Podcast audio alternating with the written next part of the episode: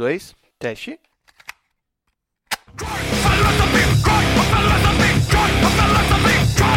Boa.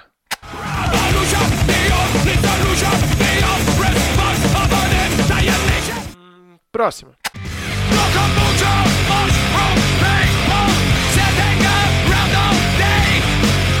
Tá, agora sim, vamos nessa.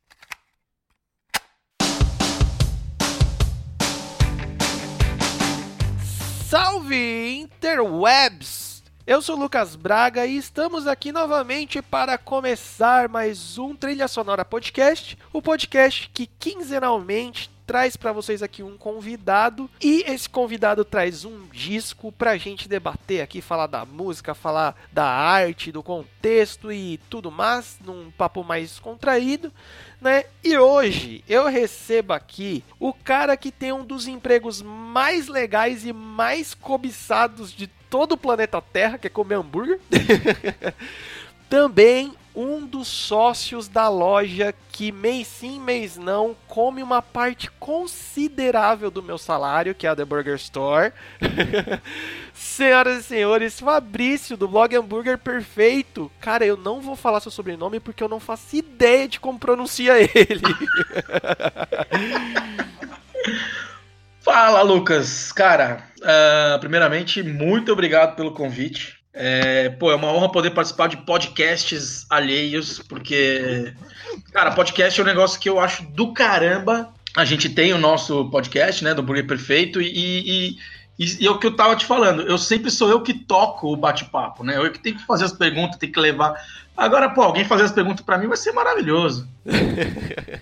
vai ser um pouco mais tranquilo, né? é, então, vamos, agora é só responder, vamos embora. Bom, é isso, cara. Muito obrigado mesmo pelo convite poder falar de música. Eu, eu falo de hambúrguer na minha vida, né? Mas poder falar de música é, é muito bom. É um negócio que eu, que eu sou fissurado. Minha vida sempre tem uma trilha sonora, não tem como. Ah, sim. É, mano, a, intenção realmente do, do podcast é justamente da gente não só falar de música, mas falar das músicas que marcaram a gente de alguma forma, né? Recado do editor. Então, pessoas, desculpem interromper o podcast logo agora no começo, mas geralmente os convidados têm um tempo curto para gravar e eu não quero perder esse tempo dando recados ou coisas do gênero, sendo que eu posso colocar agora na edição. É importante que eu frise duas coisas. Nós sempre gravamos remoto, ou seja, a gente depende da internet e às vezes ela dá uma zoada assim na gravação. Então peço que ignorem algumas vezes que o áudio possa sair meio falhado ou coisas parecidas. Na edição a gente tenta até consertar, mas nem sempre dá. O importante é focar no conteúdo mesmo. E outro ponto é que eu gravo sempre com bastante antecedência, então alguns trechos da conversa pode ficar meio datado, mas isso não tem problema, né? Você pode nos ouvir nas principais plataformas, é só procurar por Trilha Sonora Podcast ou ir em anchor.fm barra trilha sonora. Lá tem o nosso feed, o link direto para todas essas plataformas onde o podcast está disponível. E falando em seguir, aproveita para nos acompanhar também lá no Instagram e no Twitter, que além de a gente sempre avisar quando tem episódio novo, a gente também posta os memes de cada episódio que cada convidado gera. Então é isso, bora voltar pro episódio pra galera que não, não conhece ainda, que, pô, quem não conhece o, o, o trampo que você faz, que é uma coisa realmente, e, pra mim é genial, velho, é sério. Pô, muito obrigado. Você conseguiu juntar, tipo, eu, eu, eu falo genial no sentido de, meu, eu acho que todo mundo meio que sonha nisso, né? Que é que você conseguiu juntar de fazer um trampo que é uma coisa, digamos que prazerosa, né? Aham. Uhum com o seu trampo e, meu, você faz de uma forma tão, tão bacana assim, velho. Parabéns aí. Desculpa a babação de ovo. Pô, Lucas, pô, que, bom, muito obrigado, velho. Só agradeço. Ah, e, e antes que eu me esqueça, o meu sobrenome é S-C-H-I-B-U-O-L-A. Esquibola. Ah, Esquibola, beleza. Que bola, é isso aí. E isso é de, de, que parte do planeta isso daí? Cara, pode, pode não parecer, mas se você fizer mão de coxinha e falar, você vê que é italiano. Que bola, manja? É isso. Ah, sim. Não, tem, tem, esse, tem esse cantado aí, né, na pronúncia. é, aí você vê que é italiano. E, cara, sobre o trampo, é o que você. É meio que você falou, meu. Eu, eu já contei algumas vezes a história do Hambúrguer Perfeito. Se vocês derem uma olhada no YouTube lá do Hambúrguer Perfeito, é, eu conto essa história, já contei também em podcast. É, cara, era um negócio que eu fazia de lazer total, mas que eu gostava muito, né? E eu faz, comecei a fazer isso em 2009, a compartilhar histórias de hambúrguer na internet, ou, ou dicas de hambúrguer na internet. E com o crescimento do, do, mercado de hambúrguer em geral, tava eu lá falando de hambúrguer na internet. Acho que foi meio que junto, assim, sabe? O negócio cresceu junto e hoje, de fato, é, eu ganho dinheiro para comer hambúrguer. Não, mas é aquele negócio também, né, cara? É, é o, o, o, seu trampo ele foi reconhecido não só nesse, tipo, por sorte de estar tá ali no momento certo, mas porque é feito de uma, de uma forma bem legal, velho. Porque aí, que nem eu falei, a babação de ovo já tá grande, mas eu acompanho, tem um milhão de canais e de, de plataformas que fazem review de comida, de várias formas, e às vezes até é, parece um negócio meio frio, sabe? De tipo, estou comendo a comida da pessoa para, tipo, julgar ela, tá ligado? E não para curtir, que nem aparentemente é o que você faz. Tipo, mano, eu não vou tipo, não é expor a galera no sentido de, ó, oh, esse cara faz isso aqui. É no sentido de divulgar mesmo até, né, mano? De fazer o mercado crescer, o mercado girar, né? É isso mesmo, cara. Tipo, eu acho que hambúrguer, para muita gente, é o momento mais feliz da semana, cara, sabe? O cara tá trampando todo dia lá, pá, não sei o quê eh, comendo salada, comendo sei lá o que, arroz feijão e nada contra, é bom, mas é, o hambúrguer é aquele momento da semana que o cara sai, ele vai comer um negócio bom pra caramba e vai dar uma, uma desencanada. Então, cara, se eu, se eu não conseguir. A minha ideia é sempre atrelar o meu conteúdo a entretenimento. Uhum. Porque eu acho que o hambúrguer é isso. É alimento, beleza, mas é entretenimento, é um momento bom, feliz, alegre. É um momento que o cara, pô, tá se sentindo bem. O hambúrguer é, é isso. Então eu tô aí pra isso. Não, e aí, é, a, juntando isso tudo, você ainda, junto com, com, a, com, uma outra galera, ainda bateu né, na parte de tipo assim, você falou de comer o hambúrguer em si, que aí também a gente tem uma, um passo antes, que eu também me encaixo nisso, que nem eu falei na introdução, que é da galera que, além de comer, gosta de fazer o hambúrguer.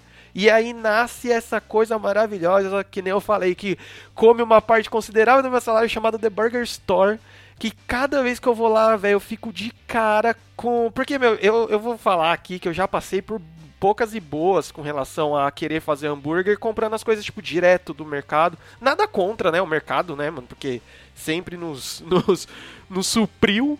Estivemos aí desde sempre, né? né? Mas, cara, eu já passei por umas em mercado de, tipo assim, tomar bronca de, de açougueiro no mercado quando eu peço pra moer contra filé. O cara fala assim, mano, você tá maluco? Qual o seu problema? Você vai comprar uma carne de primeiro e vai mandar moer? Eu falo, é, moço, eu só quero isso, tá ligado? Não, me vê 25% de gordura, o cara vai jogar nas Cara, eu, sem, sem sacanagem, eu, eu, acho que a pior que eu passei nesse sentido foi quando eu cheguei pro cara. Porque assim, eu não, eu não sei o que acontece que alguns mercados aqui em São Paulo, e até mercados grandes, os caras têm a máquina de moer, mas eles não podem moer ali na hora, não sei porquê. Mas eu cheguei pro cara e perguntei, falei, cara, você, você moe, você usa essa, essa máquina aí? Falou, não, mo sim. Mocinho, o que, que você quer? Eu falei, ah, meu, me vê X gramas de peito. Aí o cara falou assim, não, mas peito não se moe. Eu falei assim, como assim não moe peito? Aí ele falou assim, não, eu não, não se moe carne de frango. Eu falei, mano, Meu eu não tô Deus. falando de.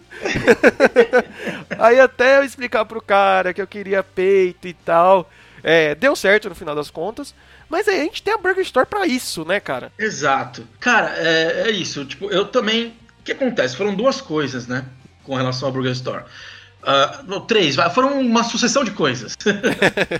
uh, primeiro era isso, a grande dificuldade que eu, como um grande amante de hambúrguer, a grande dificuldade que eu sempre tive de poder fazer o melhor hambúrguer possível em casa. É, era uma coisa muito restrita às hamburguerias. Só eles, só as hamburguerias tinham acesso aos melhores pães, só as hamburguerias conseguiam através de seus fornecedores ter um hambúrguer com uma porcentagem exata de gordura, só as hamburguerias uh, conseguiam fazer o usar uma chapa legal, um broiler, uma churrasqueira e tal, e, usar equipamentos, acessórios específicos, uma esmexeira da vida. Então eu ficava muito restrito. É tipo fazer pizza na rua e comer pizza na rua e comer pizza em casa. Nunca é igual. Então, a gente, com a The Burger Store, a gente veio com a ideia de, cara, como você, eu também tinha esses problemas. Então a ideia era solucionar o problema do cara que quer fazer hambúrguer em casa. E aí a gente teria, a ideia seria como é hoje, né? Tem os blends específicos, já com a porcentagem de gordura. E, por exemplo, bacon, a gente garante o melhor bacon que vai ter sempre. Pães diferentes, a gente garante que vai ter vários tipos de pães, queijos, acessórios, temperos. A ideia era essa, era tornar o. É, criar um pequeno playground do hambúrguer. Nossa, é, e é totalmente isso mesmo.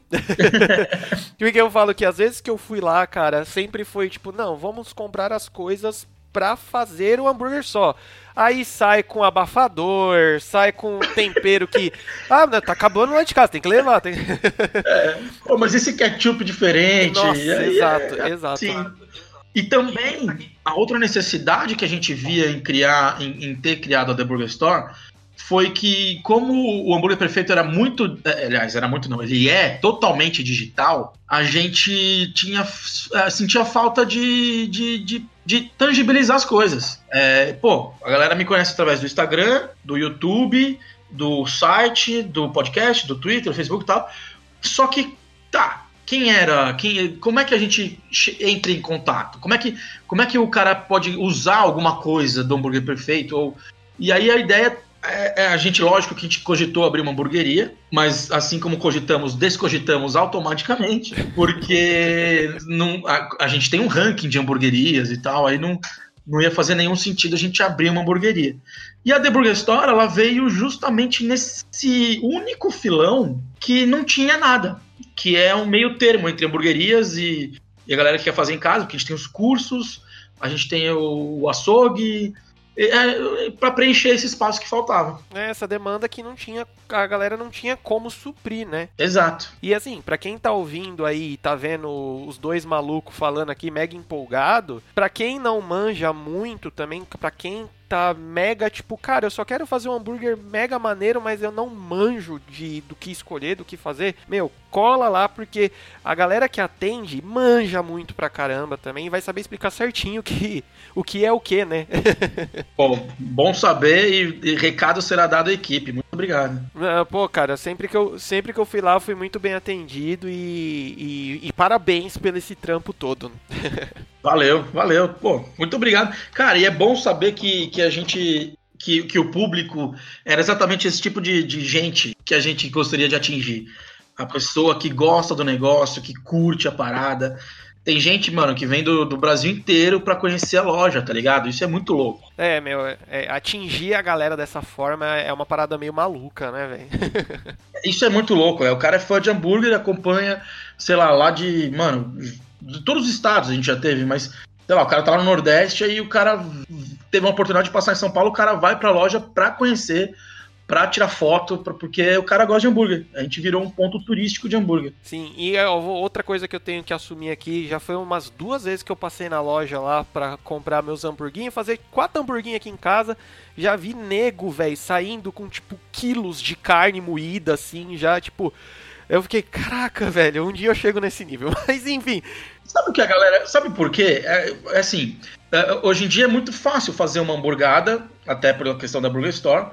Muita gente gosta de fazer uma hamburgada, e se você você botar na, na ponta do lápis um churrasco para 10 pessoas e uma hamburgada para 10 pessoas, a hamburgada sai mais barata. Sim, com certeza. Mesmo você escolhendo ingredientes, tem na Burger Store desde coisas bem acessíveis até coisas super caras, é, você escolhendo alguns ingredientes, a, a hamburgada sempre vai sair mais barato do que um churrasco para as mesmas pessoas. Então é isso, a galera faz fazer hamburgada para 10, 10 pessoas, divide lá entre os 10 e taca hambúrguer na galera. Né? E fora que a hamburgada também tem quase zero de, de é, do pessoal de coisa não aproveitado, aproveitável e tal, porque no churrasco sempre acaba sobrando coisa. Uma, uma hora que você tá fazendo churrasquinho nesse olha a, a, bandeja de carne já tá começando a sobrar coisa e ainda tem coisa na grelha e tal, mas né, acontece. Hamburguinho, hamburguinho não tem essa, tipo, vamos fazer mais um, vai, só mais um. Né, bora pra, manda pra dentro. Mas, Fabricião, mano, a gente tá aqui pra falar é, primariamente de música. Eu sempre comento que, na verdade, o podcast é uma desculpa minha para bater papo com a galera. Mas a gente é o que permeia isso daqui. E a gente fala de discos. E, cara, qual disco que você trouxe aqui pra gente hoje? Cara, eu trouxe o primeiro álbum do System of a Down de 1998. E que disco, hein, meu? Caraca, velho. Mano, é que você, essa, essa sua tarefa aqui pros, pros entrevistados é muito ingrata. Sim. é absolutamente ingrata. Então, você me deu a tarefa de escolher um disco. E aí eu fiquei pensando, de, de, verdade, passaram tranquilamente uns 50 na minha cabeça. Porque eu gosto de música desde sempre, é uma coisa que eu realmente gosto, tá ligado? Não é, não é que. E, e eu sempre fui muito do rock, a minha pegada sempre foi rock. Aí passei um pouquinho pela música eletrônica e tal, e aí todas as vertentes de rock, pop, reggae. Uh, blues, essa pegada. Mas é rock. O que eu gosto, porque o que você vai ter no meu, no meu, no meu celular hoje é tudo rock. E aí eu fui pensando, né? Puta, é, é para falar só desse, eu posso falar de outras coisas, né? passou pela minha cabeça Slipknot, passou pela minha cabeça Offspring, que, puta, comecei a ouvir com 10 anos de idade. Metallica, Ramones, passou muita coisa, mas eu lembrei da sensação que eu tive ao ouvir uma música específica desse álbum. Uhum. Isso deve ter sido lá para 97, 98, que esse álbum é de 98, o primeiro do, do System of a Down. Então, foi lá, acho que 98, 99. Eu lembro, na época, eu morava no interior e a gente tinha lá em casa aquela DirecTV. Não sei se você lembra disso. Ah, sim. E na DirecTV tinha a MTV Latina. Nossa, é, isso eu não sabia. é, então, a MTV Latina sediada na Argentina e no México. E, o, e era muito melhor que a MTV brasileira. Eu lembro de muito melhor que a MTV brasileira. Pelo menos pro meu gosto musical. E na época tinha um clipe que eu achava fodaço, que era do Cold Chamber. Não sei se você conhece essa banda. Nossa, sim, sim. Aquela, aquele, aquela música Louco. Louco, ah, eu acho que é a mais icônica da banda, né? Exato, que o, o Des Fafara, aquela que é o vocalista, um louco insano, né? Puta vocalista, diga-se de passagem, que tem uma outra banda fenomenal também, né? Exato, eu não lembro o nome agora, mas eu sei que ele tem uma outra banda. E aí, bom, tava lá, eu curtia muito a música, eu tinha meus 13 anos na época, acho, 98. É, não, 15 anos. 15 anos. Eu curtia muito pra caralho a música e tal. E eu morava no interior e, mano, tinha uma lojinha de CD no interior que. que vendia um monte de disco gringo. No interior é Taubaté, tá? A cidade é Taubaté. Ah, sim. E aí tinha uma lojinha que vendia muito disco gringo. E, é, porra, passava horas naquela lojinha, saía da aula, ia lá e ficava pirando nos discos com meus amigos e tal. Pô, um belo dia apareceu o CD do Cold Chamber, na lata eu comprei, né? E era importado e tal. falei, caralho, sensacional, comprei. Aí ficava lá, o louco. Tem aquela música do The Roof is on Fire também, que é muito foda. Beleza. E, cara, naquela época a gente consumia CD. Sim, cara, sim. No quesito de consumir é ouvir pra caralho e decorar tudo do CD. Porque você não tinha essa variedade de música que tem hoje pra cacete. Cara, eu, eu costumo falar, já é, falei aqui em outros episódios, que é aquele negócio. Nessa época aí, é, eu, eu peguei só o finalzinho dessa época, né?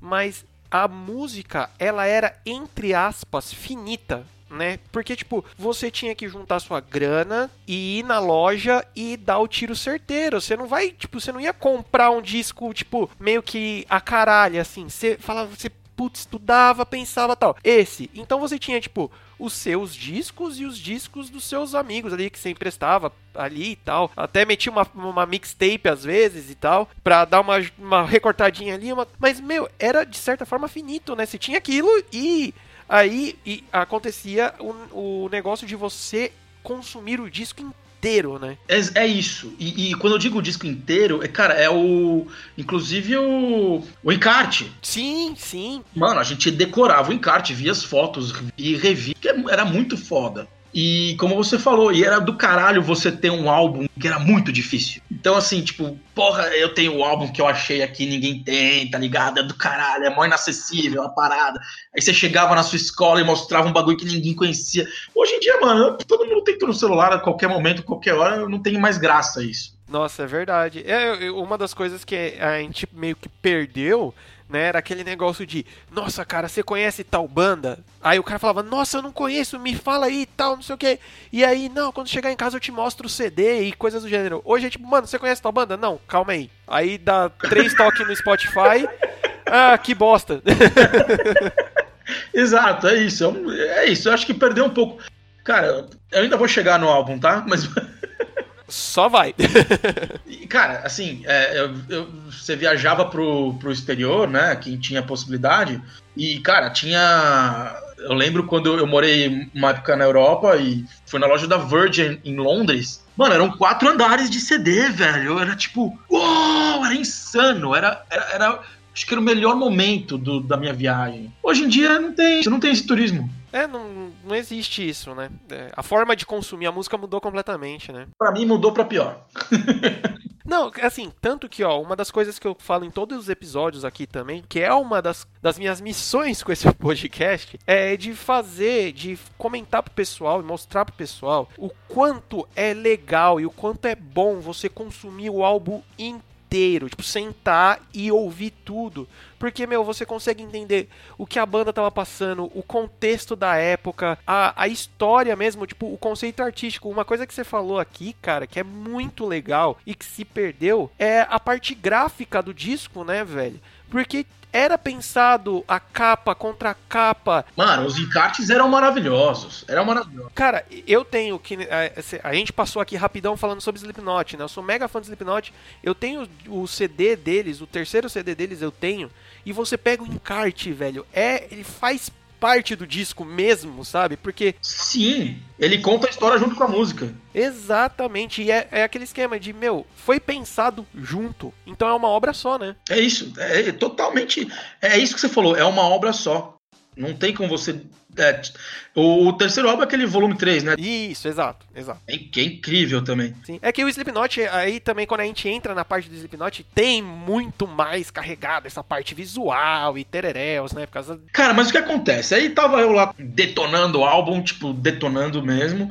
E, cara, lendo o encarte, é uma coisa que era muito comum, principalmente nessas bandas, porque isso foi o começo do new metal, né? Que o, a velha guarda que para mim, a, a, minha velha guarda, né, era, meio, era meio preconceituosa com o New Metal. Nossa, totalmente, né? Até a, a, tanto que a galera zoa hoje falando assim, né? Agora já tá liberado falar que gosta de New Metal? É, Agora pode já? Depois de 20 anos pode?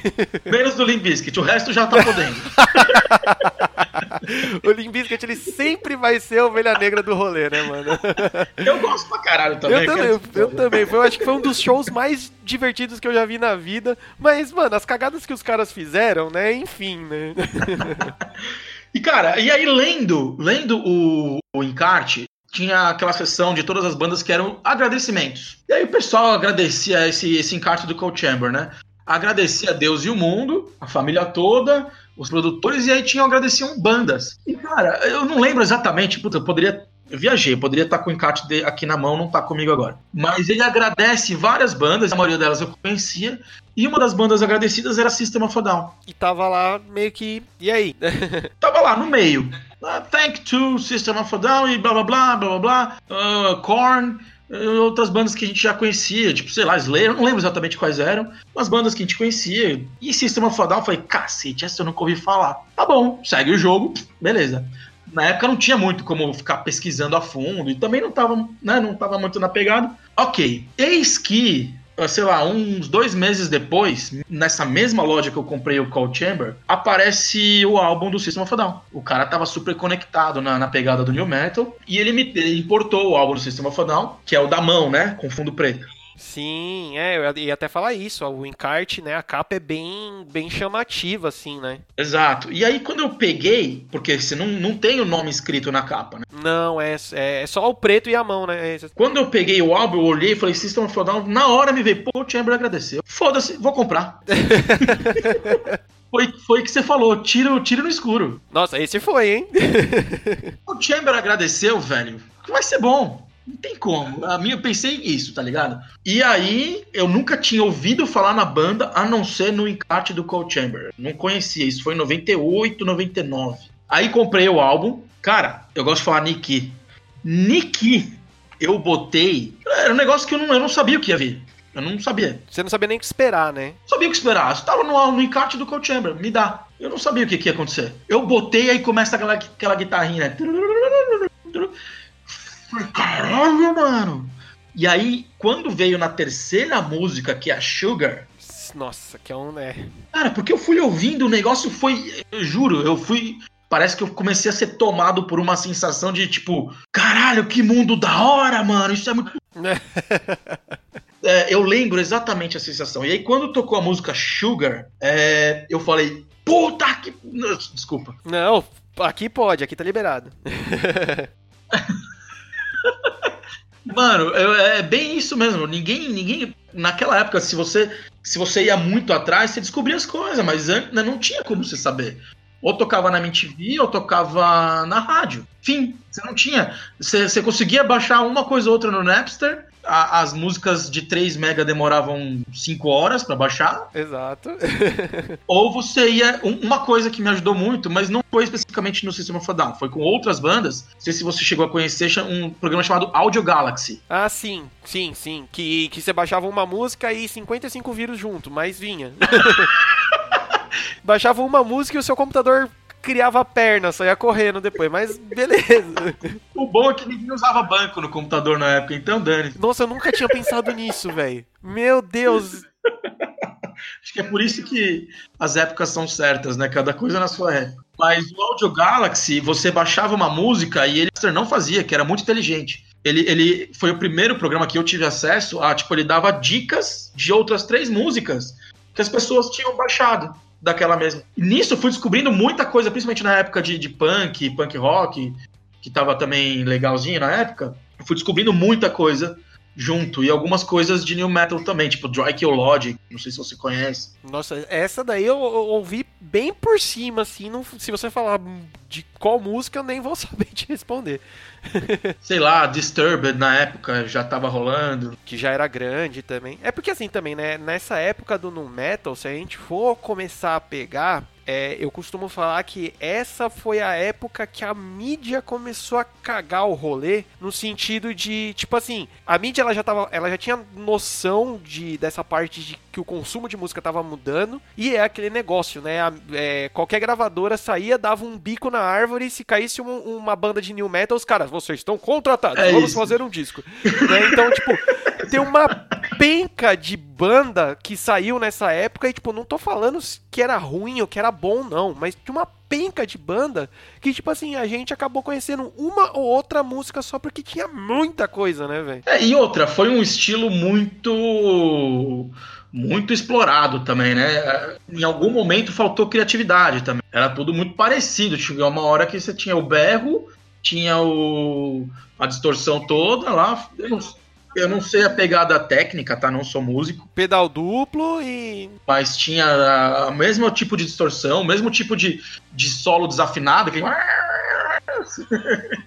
É, muito, tudo muito corn, muito. Ah, cara, é tanto, tanto que eu costumo falar, velho, que realmente o que as bandas de nu metal que ficaram, que continuaram, tipo, até hoje aí você vê que não acabaram no sentido, tipo, o System of a Down eles pararam, né, mas direto eles ainda voltam pra fazer exatamente isso que eu ia falar. As bandas que, que continuaram sendo grandes, fazendo festival e sendo headline em festival e, e, e coisas do gênero, não eram as bandas dessas formulinhas, né? Eram as bandas que vieram antes da formulinha que a galera ia copiando.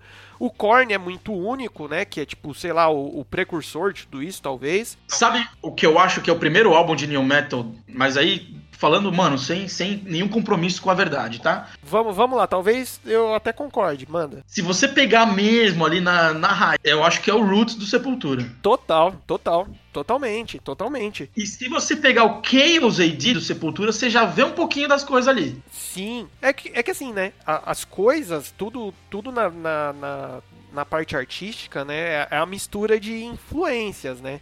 Então todo mundo dessa época fala muito, principalmente do Roots, né? Porque já tinha aí, falando da parte técnica, sendo chato, né? a parte de afinação mega baixa, tal, que era uma característica, tem os gritos e tal, e aí principalmente, talvez, principalmente, né, não sei, a, a grande diferenciação da parte rítmica da coisa, né, a percussão toda, e a galera falou, pô, dá pra fazer uns metalzão com isso, tá ligado? E aí, vamos nessa. É isso. Vamos nessa. E, cara, aí a gente te- teve na época o Linkin Park também, que eu lembro muito de tocar na MTV Latina a One Step Closer. Nossa, isso daí tocou até, né? E aí veio Crawling, veio In The End, uh, Crawling, e, cara, é, e- e Linkin Park, que eu acho, esse, esse eu fiquei decepcionado, eu vou confessar. Ah, meu, é, é porque eles, eles foram aonde tava dando certo, né? Isso, eles, eles exatamente, eles foram indo e falaram, dane-se, vou ganhar meu dinheiro aqui e vocês que se fodam. Eu acho que até por esse motivo eu vou ser meio trouxa, talvez, vezes, numa dessa foi até por esse motivo que o nosso amigo Chester se desiludiu. Ah, é, é que assim, né? né, Nesse sentido do Chester, aí é um cara que, mano, ele sempre teve vários problemas, né? E, e aí, no. Pode, pode, tudo pode acarretar, né, no caso. E assim, quando a gente fala dessa parte, da- dessa divisão, né, das bandas, o que cada caminho, que banda foi, né, a gente acaba batendo muito numa ferida da galera do metal, e eu me incluo nisso, com certeza, que é aquele negócio, né, mano? Se o cara lança um disco muito parecido, fala, ó, porra, o cara tá lançando outro disco igual. Aí se o cara lança um bagulho totalmente diferente, ah, porra, mas o cara lançou um negócio tota- totalmente diferente. Então, assim, É tipo fã de Star Wars, né, mano? Não sabe se agradar. senhora, é. exatamente isso, cara, exatamente isso. Mas aí, nesse contexto todo que a gente tá colocando, o System of a Down, ele entra, tipo, rasante, assim, porque era muito único, né, velho? É, é isso. É t- Porra, é isso que você falou. Sistema Down, o vocal e a guitarra e o estilo e a ironia, das, o fato de você ter músicas muito bem humoradas que estão falando de desgraça, tá ligado? É, é- é- o System of é muito único, é muito foda. E cara, quando veio o Toxicity, aí eu vou falar uma coisa pessoal, né? Porque o Toxicity é o segundo álbum que explodiu com Toxicity, B.I.O.B., Chop Suey, e aí... Chop Suey, é. Foi Chop Suey que explodiu completamente. Ah, quando veio esse álbum, eu, eu já falei, ah, pegaram minha banda aí, todo mundo conhece agora. Porra, nada a ver, mano. E- mas, porra, é- a qualidade é inegável, então eu continuei curtindo completamente, até infelizmente eles pararam de lançar álbum, mas eu tenho todos. Cara, mas é isso, tipo, o System of a Down é o que você falou, é muito único, é muito único. E uma coisa foda, mais foda ainda, tipo, aí nem falando de System of a Down, falando de quem, de quem é único. Eu acho que o Slipknot conseguiu se manter em alta pesadaço. Ah, sim, sim, concordo. Não, não foi que nem o Linkin Park, Limp Bizkit, que fle- flertaram muito com um pop. O Slipknot, apesar de ser pop, né, hoje, os caras são pesadaço. Não dá pra negar que é pesado. Só não é aquele death metal insano, mas é pesado. Eu acho do caralho. O Slipknot, se eu vou falar, é que você me pediu pra escolher um álbum, eu escolhi esse por causa do Sugar, que realmente foi foda. Mas se eu for falar a banda que eu mais gosto, pra mim é Slipknot. Não, e já fica o convite aí pra uma próxima, um próximo episódio, você escolhe um disco do Slipknot e a gente fala também, não tem problema não. Porra, maravilhoso. Aí, aí o bagulho vai ser mais louco ainda. eu tenho algumas perguntas que eu geralmente faço dentro do programa, só que, cara, hoje eu acho que de todos os que eu gravei até agora, e não desmerecendo os outros que eu gravei, é, eu tô muito feliz porque você já respondeu tudo com a gente batendo papo aqui, sem eu precisar virar e falar assim: Ô Fabrício, quando que você conheceu o álbum? Meu, você já fez um contexto que já, meu, você já falou sobre o porquê que você escolheu o disco, quando você conheceu o disco, a ligação que você tem com o disco, velho, genial isso. Porra, bom saber. Mas, cara, é, acho que roteiro, roteiro não tem segredo. Agora, eu, eu eu tenho uma dúvida. Manda. E o seu álbum? Porra, velho, aí, aí, ó, ó, você querendo, você tá querendo virar, né, a, a mesa completamente aqui, velho. Tá bom, tá olha bom, vamos mudar, vamos mudar, vamos mudar a pergunta. Vamos mudar a pergunta. Manda. A sua hamburgueria preferida? Porra, minha hamburgueria preferida? Ó, ó, gostei dessa. Aqui em São Paulo é difícil, né, cara? Porque a gente tem muita coisa boa, muita assim mesmo, mas a minha, a, a minha hamburgueria preferida, e eu acho que tem uma ligação, porque quando eu comecei nesse negócio de realmente procurar as hamburguerias, começar a frequentar, foi uma das primeiras e me arrebatou logo de cara assim, é a Trad, cara. A Trad pra mim é é absurdo, assim, tipo, o jeito que eles fazem as paradas, tá ligado? Mas eu não posso deixar de falar da, do Big Kahuna e nem do Holy. Puta, eu sabia que você ia falar do Big Kahuna. Se falar das três que eu, que, que eu mais gosto, Trad, Big Kahuna e Holy. Eu ainda não fui no, na- depois da reforma do Holy, mas, mano, atrás de Big Kahuna é, é, é quase que. O Big Kahuna é quase uma catarse de hamburgueria, né, mano? É, é o Slipknot das hamburguerias. Nossa, total. melhor definição. É pesado, bruto. Nossa, melhor definição. E, meu, porra, os caras têm a moral de me colocar no cardápio bacon empanado, irmão. Milkshake de bacon. Incrível. Porra, adorei isso. Ficou muito bom. Cara, mas vamos falar, um- entrar um pouquinho mais nessa, nessa obra maravilhosa aí do, do System of a Down e falar um pouco sobre as músicas. Não vamos também sair esmiuçando, que nem uma galera, né, tem, tem, tem canais aí, né, que pegam letra por letra e fala, meu, o que a, sei lá, a avó do Sérgio tava fazendo quando escreveu a música. Mas eu quero dar aquela passada mais tipo, por cima, pra gente também apresentar e falar um pouco sobre o álbum, né? Que, cara, eu também concordo, compartilho com você essa essa sensação de, meu, quando eu ouvi System of a Down a primeira vez, ou quando eu parei pra ouvir System of a Down, tipo, os discos do System of a Down, é, é realmente um, um- é quase que um tapa na cara, né, velho? É isso, é isso. É, e- e é um tapa na cara único. É um não tem como comparar, né, velho? E aí, o nu metal, né, ele foi muito também caracterizado pelas, entre aspas, esquisitices das bandas, né? E o System of a Down não foge muito disso, principalmente quando você vai falar das músicas em si, né? O disco abre com a Sweet Pea, que eu não faço ideia do que significa isso. Cara, é um, um xixi doce, sei lá. Então, vamos, já começamos, né? Começamos.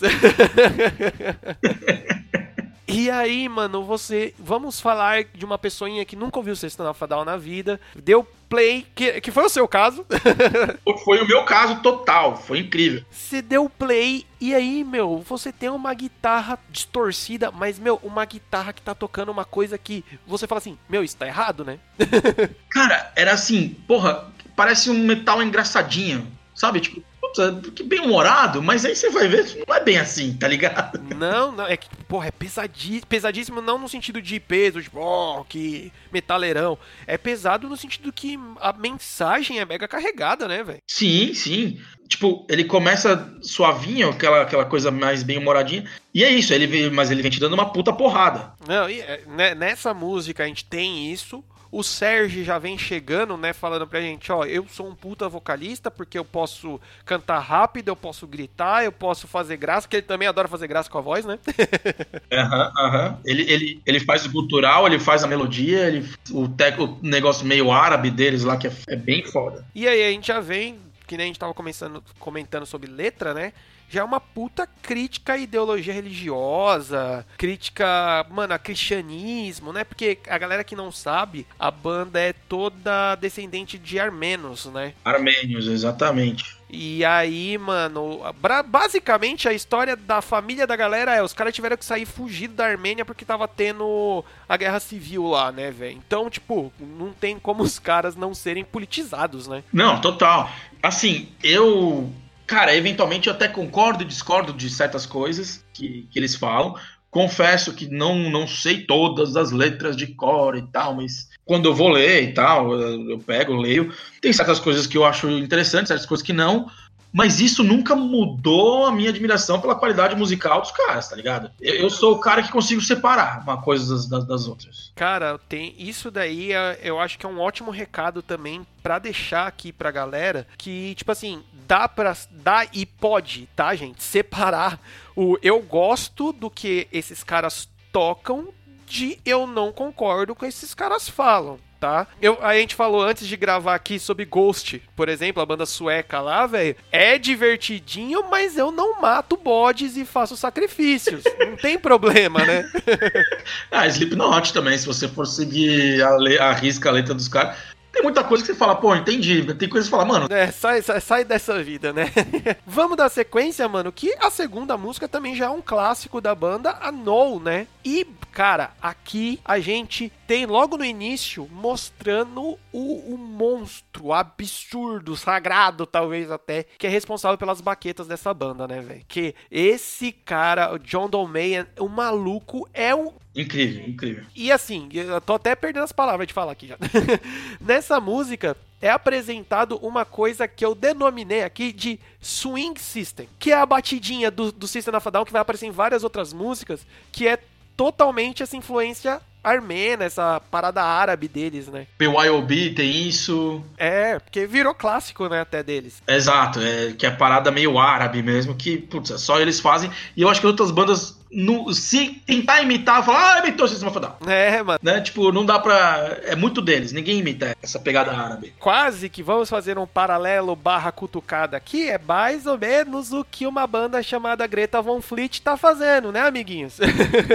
Mano, aí, ó, vamos só falar rapidinho de Greta Van Fleet. Aham. Eu gosto pra caralho. Eu acho.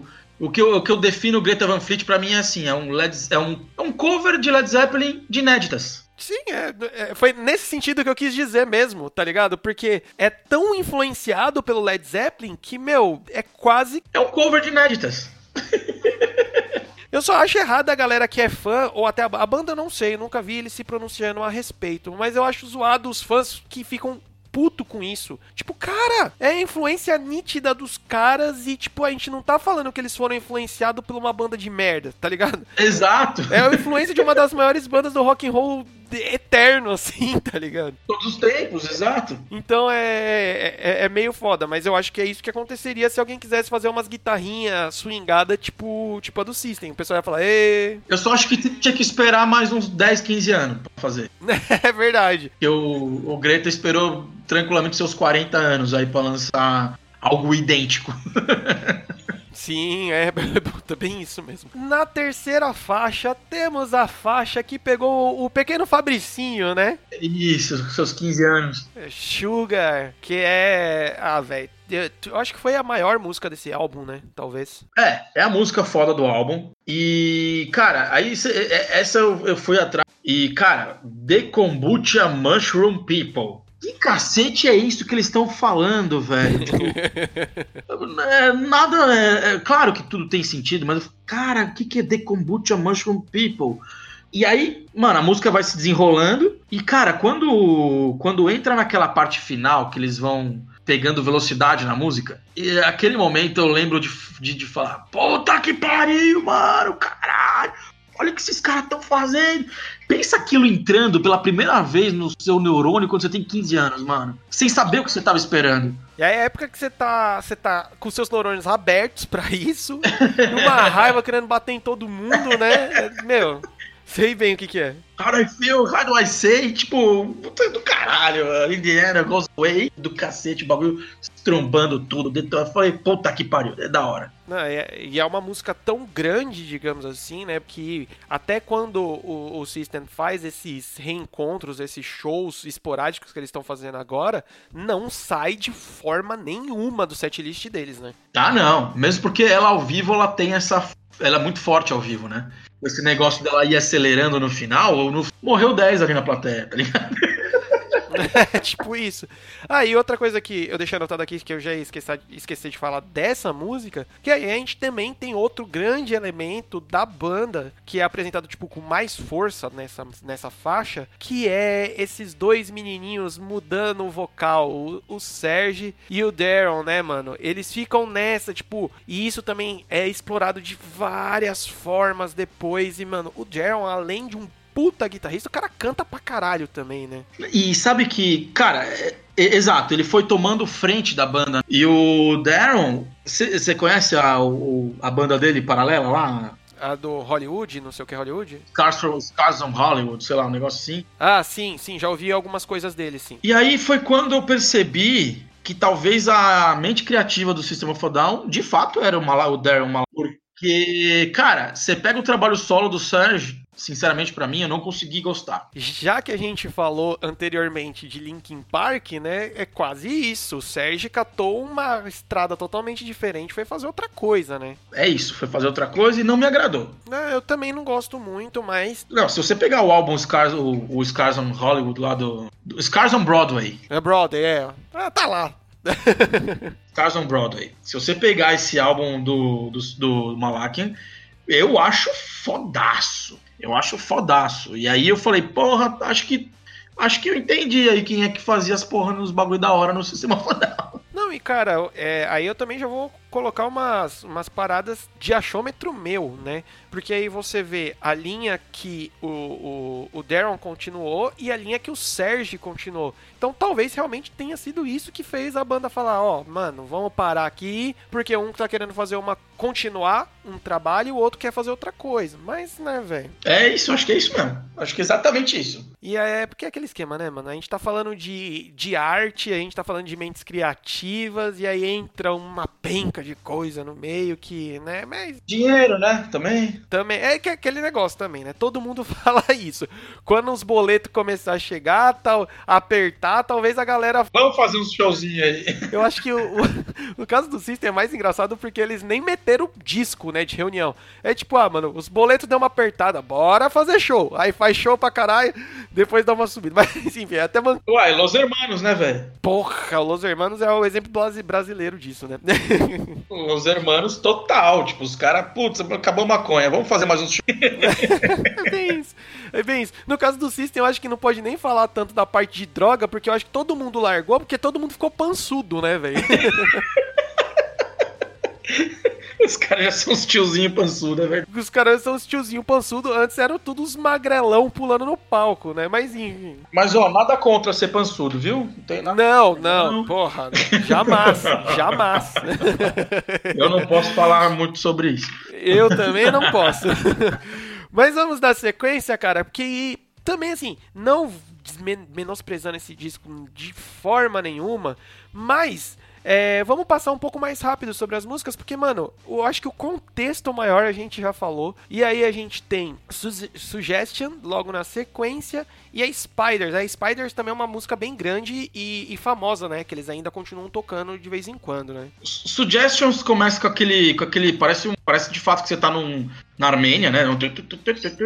Aí você fala, puta, engraçadinho. Aí Spiders já vem com uma porrada um pouco mais forte. Na Spiders tem uma coisa que eu quero levantar aqui, porque eu também já fui jovem babaquinha que falava que, ah, nossa, System na Fadal não tem baixo. Galera, ouvem, ouvem, ouçam essa música, que aí você vê toda a importância do, do menino Chavo aí. É porque assim, né, todo, todo moleque tem uma fase que é mega babaca, né, que é metido a saber de tudo, e muita gente, eu já vi muita gente mesmo falando, inclusive eu falei que eu falava isso, ah, mas System na Fadal não tem baixista. Porra, mano, vai ver os caras ao vivo, aí você entende o quanto que o Chavo segura pro Darren fazer as gracinhas dele, né? Pra caralho, pra caralho, é um monstro. E outra, New Metal sem baixo, velho, não, não tem, né? Não, é, é porque a galera esquece. É porque a afinação é tão baixa que a galera acaba esquecendo e confundindo no, no meio da, da pancadaria toda. Mas é, um exemplo também, outro paralelo aí falando de Slipknot.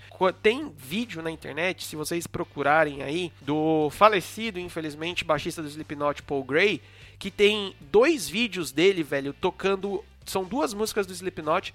Ele toca com o baterista do Stone Sour, o Roy Mayorga, que é um puta baterista também. Toca só os dois.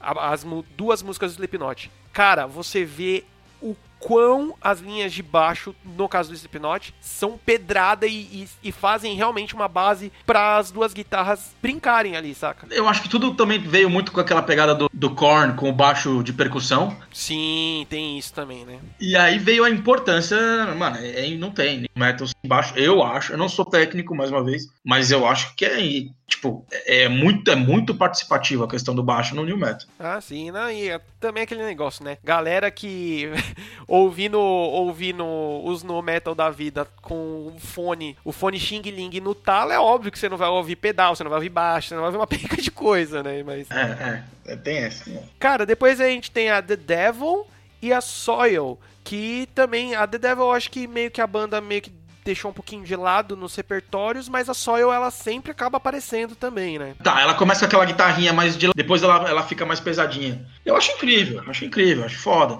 Inclusive a guitarrinha no começo dela é meio meio você fala que onde que rock é esse? Metal é esse? Da onde tem vida? Aí depois vem o metalzão do, do System. Aí a gente dá a sequência com a War, que também, os, puta, mano, é. A gente falou sobre toda essa parte política dos caras, então, né? Eles sempre vão falar da parte, assim, sempre no modo de falar, né? De política. Sempre vai ter uma crítica no fundo, né? É, e parte de guerra, parte religiosa, então eles sempre dão essas, essas cutucadinhas, né? Mind que é outra musicona que para mim é um bagulho muito único e até meio perturbador, assim, tá ligado? Principalmente com aquele começo sussurrado do Sérgio, né? é, e aí dá, o, o, o, o Sérgio dá aqueles. aqueles berrão do, dele lá. Sensacional, sensacional. É, foda, mano. Depois a gente vem com a Peep Roll, riffzinho clássico da banda já, transformado no. quase que numa parada de circo, assim, velho pá, coisas que eles vão explorar mais pra frente depois e vira uma paulada, né? Que é, aquilo, é aquela mescla do System of Down entre bem o peso, mas bem humorado, só que tipo, irônico. O System of Down é inteiro assim, né? Pra mim, eu acho eles... Quase, é, mano, sempre tem, tem isso, porque também é aquele negócio. Eu, eu creio que os caras faziam as músicas pensando em ela não ser só crítica, mas ser divertida também, né? Pra poder pegar a galera. Tem que consumir, tem que consumir a música, não adianta. E aí a gente tem as últimas três, que é essa Cube RT, eu não sei como pronuncia isso. Também é Cube, Cube é, sei lá. Curved é a Darts. E a última, que também é coisa maluca, que é uma sigla, né? Que no caso seria Pluck, mas é Politically Lying Holy Coral Killers. Mais uma falando e botando o dedo na ferida e falando uma penca de, de guerra. Tipo, mentiras políticas uh, unholy, uh, não sagradas, covardemente mata, matadoras, sei lá. Bem, e aí nessa música a gente tem, né, o, o, trecho que o Sérgio dá um berrão de All the Systems of a Down. Que aí você fala, eita porra, ele falou o nome! tipo meme, né? Ele falou o nome, ele falou o nome! Não, é incrível, é. E, e aí os caras fecham com chave de ouro um álbum de 98, né? Nossa, é, é e, e é, é, meio doido você pensar que o álbum é de 98 tão atual, né? Exato, total, é isso. E, cara, você tinha quantos anos? 98? Você é falar mesmo? 98 eu tinha 4, eu sou de 94. Cacete, velho, olha isso. Sou de 94, mas assim, a minha. Você tá ouvindo Teletubbies. Né, tipo isso. a minha sorte no sentido no metal da coisa é que eu tenho uma família enorme, tipo, grande mesmo, coisa, coisa de muita gente. É, eu tenho mais de 30 primos. Cacete. é, nessa época, claro que não com 4 anos, eu um pouquinho mais velho ali, é, com vai 10 anos, que aí eu no metal já estava um pouco mais enfraquecido, mas todos os grandes álbuns no metal já tinham sido lançados. Eu tinha um, eu tenho um primo que na época era mega fã de no metal, tinha banda de no metal, os caralho a quatro, então ele que me apresentou essa levona toda. Claro que no começo eu tinha um medo do caralho. As camisas do Slipknot, nossa senhora, e os caramba quatro, mas aí eu já tive essa base, que aí quando, sei lá, acho que você começa a ter noção e gosto mesmo por música 12 anos para frente, mais ou menos ali e tal. Eu, eu me lembro, eu me lembro de com 8 anos ter ido no show do Rock 7, veja bem. Olha só. Já bem, maravilhoso. Eu gosto, ainda gosto do Rock 7. E com 10 anos eu comprei, eu tinha 83, 93. Com 11 anos, eu comprei dois álbuns que quase entraram aqui nesse programa: Smash do Offspring. Grande álbum. E Duke do Green Day. Porra, mano. No mesmo ano. Os dois são de 94. E, e, e eu, eu comprei esses dois álbuns. Tipo, no mesmo ano. Eu falei, puta que Também foram álbuns incríveis. Ó, quando você me fez a pergunta lá, capciosa, do meu álbum favorito, o Duke ele passa assim, ó sou mega fã de Green Day, né? Cara, eu vou te falar que eu, eu, eu adorava Green Day. Eles têm dois álbuns antes do Duke que são muito fodas também. O, o Smooth, não sei o que, e o Kerplunk, né? É isso, eu não lembro exatamente quais eram os nomes. E eles vieram depois com Insomniac, que veio na onda do Green Day, do, do Duke, que foi estouro mundial. Aí vieram com Insomnia, que eu acho muito bom, e aí teve um que chamava. Eu não lembro agora, É o Nimrod. Isso, uma capa preta com os negócios amarelos. É, é, é o Nimrod. E, e, e daí, confesso que do Nimrod em diante, eu perdi o fio da meada. É porque eles vão vão mexendo nas coisas, quase que o Linkin Park também, vai mexendo nas coisas e tal e Foi exatamente a mesma coisa do Linkin Park. Do, de um lá, eu não lembro também o nome agora, ah, aquele duplo fodão deles lá, em diante eu parei de. perdi o fio da meada. Não, não que eu parei de gostar, mas não acompanhei mais, assim, sabe? Ah, sim, não. na- a- acontece, né, cara? Às vezes também é aquele negócio que você. É, você mesmo, não só a banda muda de fase, né? A gente mesmo muda de fase e, e- e segue o jogo. Cara, pra gente já ir pros finalmente aqui, porque já estamos com quase mais de uma hora de gravação. Cara, outra coisa meio capciosa aqui pra gente finalizar. Meu, se você fosse, tipo, as impressões do disco, se você fosse dar um resumão, falar. Se a gente não tivesse feito esse podcast todo, como que você falaria desse disco? Mano, foi um disco que eu acho que eu senti mais coisas. Porque, sei lá, a música pra mim é é muito de, de, de, de sentimento. Tem às vezes músicas que nem são tão bonitas, mas que tem uma, uma, uma pegada, uma atitude diferente. Acho que foi. E vou te falar, especificamente a música Sugar foi a música que eu me lembro do momento em que eu ouvi. Sabe? Isso eu, eu lembro exatamente onde eu tava, o que eu tava fazendo, e como aquilo entrou na minha cabeça. Então, assim, é um, por isso que eu escolhi ele, tá ligado? Apesar de ser absurdamente foda. É, então, eu, como eu definiria, tipo, um álbum que mudou minha percepção de mundo. Nossa, mano, é. é- Esse tipo de, de relato, cara, é é uma das paradas que eu compartilho, porque, assim, não querendo falar que isso é certo ou errado, porque tem muita gente que consome música apenas por consumir, pra ter aquele plano de fundo e tal, né? Experimento puro. É, que não é errado, né? No caso. Não, de forma alguma. Mas, mano, quando você consegue se conectar da forma que você descreveu a sua conexão com a Sugar e com a- o disco e com a banda e quanto isso abriu pra você, é a parada que realmente eu acho que é a, a melhor coisa da música em si, né? Quando ela te impacta dessa forma de você conseguir lembrar a sensação que você teve quando ouviu ela, né? E principalmente, cara, acho que tem certas músicas, certos álbuns, bandas que moldam o que você é. Nossa, totalmente. Eu tenho certeza que por eu gostar de certas músicas, ou, ou certas músicas em momentos que eu precisava ouvir, mol- moldaram a minha personalidade e a minha forma de chegar ao mundo. Ou até me fizeram superar certas coisas que, sei lá, talvez eu não superaria se não fosse tal música em tal momento, sabe? Ah, acho que a música tem muito disso. E eu, eu, eu, eu me apoio muito na música. Eu me apoio pra caralho. Cara, eu, eu concordo muito com o que você fala, falou sobre essa ligação da música. Acho até meio pesado falar que, pô, às vezes a música é o seu único amigo. Não necessariamente o seu amigo, mas às vezes ela é a sua única companheira quando você tá no seu cantinho ali, remoendo ou pensando nas coisas que estão acontecendo.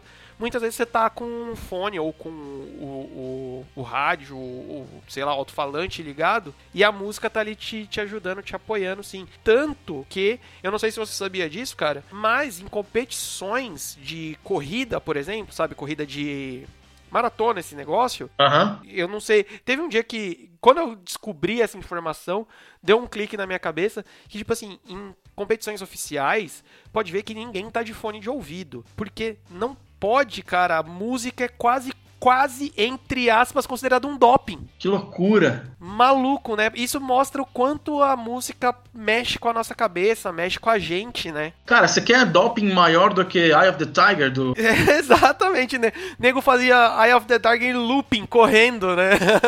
Exato, tipo, todo mundo que tá meio assim, vou botar o Eye of the Tiger, dá uma empolgada. e- Dá o sprint final, né, mano? Tá os últimos 100 metros da maratona.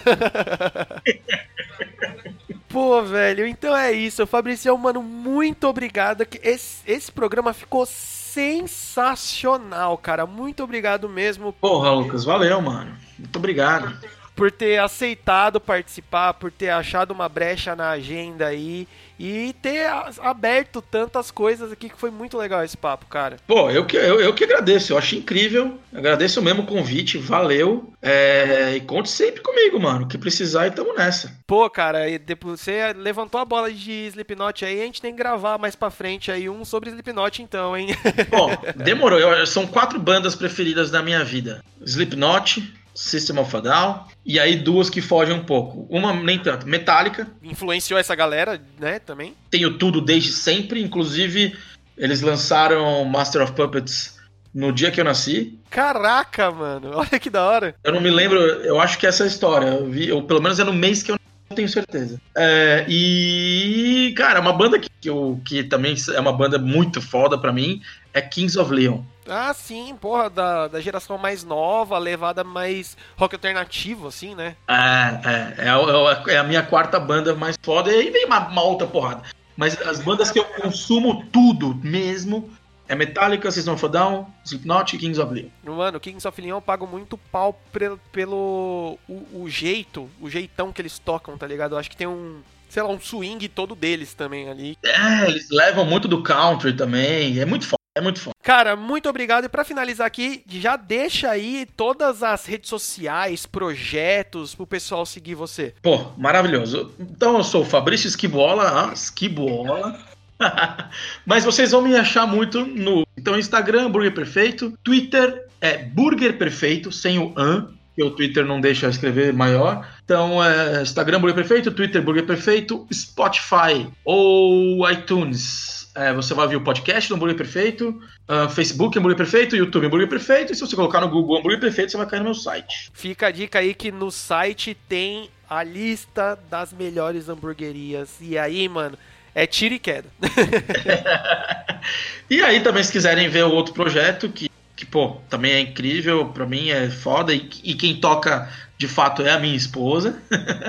que é a The Burger Store. No Instagram você vai achar por The Burger Store BR e no Facebook também, The Burger Store BR. E aí, nesses, nesses contatos que o, que o Fabrício acabou de passar, você tem o endereço da The Burger Store, que aí é só ir lá e, e ficar maluco que nem eu sempre quando eu vou lá. o professor Atilio Inocente 747, é isso aí. É, mano, agora eu tô trabalhando lá relativamente perto, com, com uma boa vontade na hora do almoço, dá por aí, tá ligado? E aí eu tô, tô com medo até. Então é isso, galera. Espero que vocês tenham gostado desse episódio. Ficou sensacional, sem sombra de dúvidas. Não se esqueçam de nos seguir no Spotify e no Instagram. É só procurar por Trilha Sonora Podcast, que você acha a gente lá. Aproveita, vai nos Twitter, nos Instagram da vida da galera que vocês querem que participe aqui. Dá uma encheção de saco deles lá. Fala, oh, vai lá participar do podcast. que pra gente poder continuar fazendo, fazendo esse projeto tão bacana aqui. Então é isso, galera. Muito obrigado e adeus!